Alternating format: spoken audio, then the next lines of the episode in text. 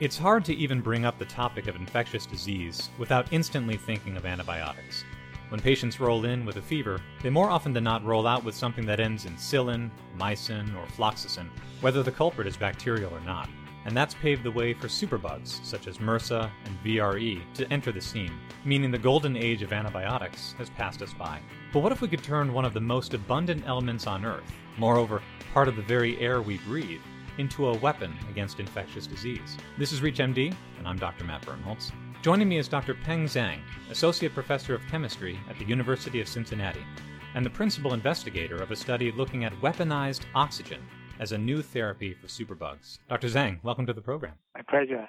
Thank you, Dr. Birnholz. So, Dr. Zhang, let me put the first question out there that I'm sure is on all of our minds which is how and why oxygen, of all things? Well, first of all, oxygen is a very common molecule, as you indicated. It's abundant and it's something that almost everyone knows about it. Now, what is not very obvious to a lot of people is that oxygen has different forms. The one that we are all aware of and that we breathe on a daily basis, anytime, every time, is the stable form. There are other forms that are more reactive, and these forms of oxygen are something we call reactive oxygen species. Now, these forms of oxygen usually are very reactive and they have a relatively short lifetime. Now, if we can generate these so-called reactive oxygen species and take advantage of the fact that they are reactive to other species in their neighborhood, in the surrounding, then we can try to make them into a weapon against something that we don't want. So in this case, if we try to get rid of bacteria or to kill bacteria, we can try to create these uh, reactive oxygen species in the surrounding of the bacteria and then let the reactive oxygen species attack the bacteria. Interesting. And how does one go about creating reactive oxygen species? So there are more than one ways of creating oxygen species. Uh, the one of the common one that people are probably using it already is you can use peroxide. You know that's something that we can use in you know grocery store uh, those are able to chemically generate uh, reactive oxygen species, and they can have the uh, anti-infection effect. They can kill bacteria. In our study, we use a slightly different way of creating oxygen species. We use the light and combine with some chemicals, uh, so-called photo drugs or photosensitizer, to be more precise. The combination of these chemicals and the light would allow the oxygen, the regular oxygen species in the surrounding of these uh, molecules to be converted into reactive oxygen species. And then, while the oxygen species uh, is still reactive, we try to bring them close to the bacteria, and then they will attack the bacteria and successfully kill them. I see. And I'm going to want to ask you a little bit more, or dive more into detail about that interaction between light and the photosensitizers. But first, if we talk about that conversion from oxygen as a stable form into a reactive oxygen species, how then does it attack bacteria specifically? Now, this kind of study has been going on for quite some time now, for decades now, and it has been widely accepted that these mechanisms are multifold. So the reactive oxygen species would attack the bacterial membrane, lipids, proteins, and DNA, etc. It's not just a one target. So for this reason, it is very difficult to bacteria to develop resistance towards reactive oxygen species because it is multi-point attack. It's too too much for bacteria to defend against. Right, and I imagine what comes to mind for some of us in the clinical realm is if something is too much for a bacterial cell to handle, perhaps it might be too much for adjacent human cells to handle as well. Is there a danger in releasing reactive oxygen species to nearby tissues, not to mention other bacteria such as the flora in our GI tracts that we might want to maintain? Yes or no. So in one sense, yes, these killing these reactive oxygen species would have broad spectrum killing, so they would attack any bacteria in the surrounding. In that sense, it may potentially cause the side effect to the normal bacteria. However, keep in mind that this mode of action requires light. So it will be a combination of light and the photosensitizer. If we can control where the light reach, then you can control where the photo inactivation would occur. So in your case, as you mentioned, the GI tract, if we do not bring the light in the GI tract, then nothing would happen to those bacteria. This is a quite different mode of action compared to antibiotics. For antibiotics, it is a systemic killing, so you bring into the body either the blood or through the GI tract, and anywhere these antibiotics would go to, they would kill. But in our case, in the photodynamic treatment, you only rely on reactive oxygen species, and that would allow you to have more control to where you want to kill. And I imagine then that there must be a, another obstacle to work through, which is that challenge of penetrating aquatic environments where lots of microorganisms might live in vivo, but photosensitizers might not easily be able to penetrate. Is that a current obstacle in trying to think ahead in the clinical realm? Certainly, that is one that we need to overcome as we move towards the clinical application of these kind of uh, treatment. There are different ways people trying to address this. In our most recent work, what we're trying to improve is we combine these photoactive molecules into a nanoparticle form. And so the nanoparticle would concentrate these, and then you bring all these photoactive molecules into where you want to reach. And then on the nanoparticle surface, you can try to functionalize or modify appropriately so that it can it can have better penetration through the aquatic environment and it would also maintain its stability in this environment. So this is one approach that we are following to try to address these barriers and challenge. And there might be other approach. And this is an actively being studied uh, field that we are expecting to see progress being made over time. Well, for those just tuning in, this is ReachMD, and I'm Dr. Matt Birnholz. I'm speaking with Dr. Peng Zhang on his research team's development of a new approach to combat antibiotic resistant bacteria.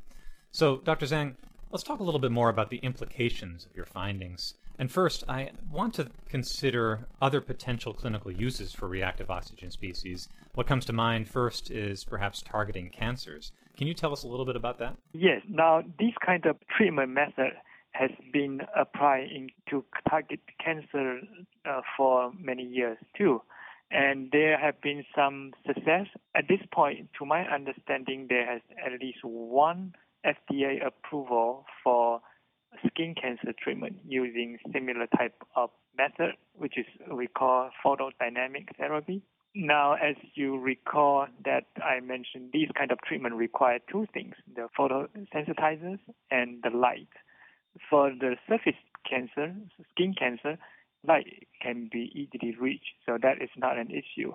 However, for many of the cancers that are deep seated inside tissues, there will be a challenge to bring light to reach those tumors. And that is the major barrier for these type of treatment to be widely applied in the cancer treatment. And it is something that a lot of researchers are trying to finding new ways to make progress, but it is an ongoing field, and we expect that there will be more progress being made in, in the coming years. Do you think a technology to implant some sort of light beacon would be needed, perhaps seeded into localized areas, or is this something that would be delivered by another mechanism to be able to generate light internally? Well, both has been reported, and although at the research level, not at the, to the clinical level, and so the challenge, in my opinion, involves you will have to deliver those photosensitizers to the tumor site, and then you have to bring the light to the tumor site. So you basically have to deliver two things to reach the target region. This is probably not as trivial as one would like. So there are different ways people trying to solve this. Maybe you can use some fiber optics to bring the light to the site. That is one way to do it. You may also think about trying to generating light inside uh, locally, but that would involve introducing a source that would allow you to generate the light and so again, that will make things even more complicated. So there are different approach, but none of them have been well established yet. And so this is an ongoing field of research. Right. And I imagine if we come back to the infectious disease realm, trying to think through the mechanism to generate light for a patient who has a systemic infection, such as uh, someone who's become septic, that must be a particular challenge because you would have to essentially find a, a, way of lighting up the entire vascular system. That's exactly right. So at this point, uh, for the infections treatment, it, this mode of treatment is probably more appropriate for topical infection treatments, including the wound treatment. But anything in that involved into the body and inside the tissue, uh, vascular delivery, that will make things complicated. And so far, I haven't seen people successfully, you know, carry out that kind of uh, research. Well, then why don't we consider the closest target to application, that being more topical uses for this on the infectious disease side. What do you think will be the next steps for transitioning this therapeutic approach out of the laboratory and into clinical practice down the road? Well, the way I see it, the first thing we need to do is to test our treatment module onto animals. We can start from small animal and then transition into larger animal closer to human. And then we are going to test that on human so that we can fulfill the requirement of the FDA you know, requirement. And then if we can successfully meet the requirement imposed by FDA, then you know, we can move forward to the marketplace. And as far as the marketplace goes, do you think, just speculatively, in where you are now and where you envision this research going, do you think this is going to be a pretty high cost of entry, or are there any other obstacles that will need to be tackled before this type of treatment approach could ever be ready for prime time? Well, that has been something we have bear in mind when we first started. So we try to improve the efficiency of our materials so that they do not incur a very high cost, especially if we get to the mass scale where we can produce a large amount, the cost would not be significant. And the other component of this treatment is the light source we first started with a pretty bulky and relatively expensive light source. We have improved in that regard, and now we are able to use a palm-sized LED that can be used as a light source. It is very inexpensive, and you can have a light source. You can use it, reuse it you know, for a long period of time all you need is to have the material, and that can be used as disposable. And then every time you want to use it, you just replace the material. You can reuse the light source. So in that sense, the overall cost is not going to be a big factor. Well, Dr. Zhang, it's exciting stuff to put it mildly. Uh, but any other takeaway thoughts or plans looking ahead over the next few years on your behalf for introducing this treatment down the road? Well, as I said, we're just uh, moving forward step by step. So we have these technique developed. We have a patent approved this past summer. Now we are moving forward to go with the animal testing and then again go through all these uh, regulatory uh, compliance. So that is what I expect in the next three, four years that we are going to move towards so that we can really translate this technology out of the lab and into the marketplace uh, clinical practice. Well, we definitely hope to have you back on again to monitor each step of this process because clearly, with the rise of antibiotic resistance across the entire world, investigations like yours are absolutely crucial. So, Dr. Zhang, I very much want to thank you for sharing these updates on this new potential player in the treatment space against superbugs. It was fantastic having you on the program. Thank you. Thank you for the opportunity to share with you some of our progress of our research, and appreciate you. I'm Dr. Matt Birnholz. To access this and other episodes, visit ReachMD.com, where you can be part of the knowledge. Thanks for listening.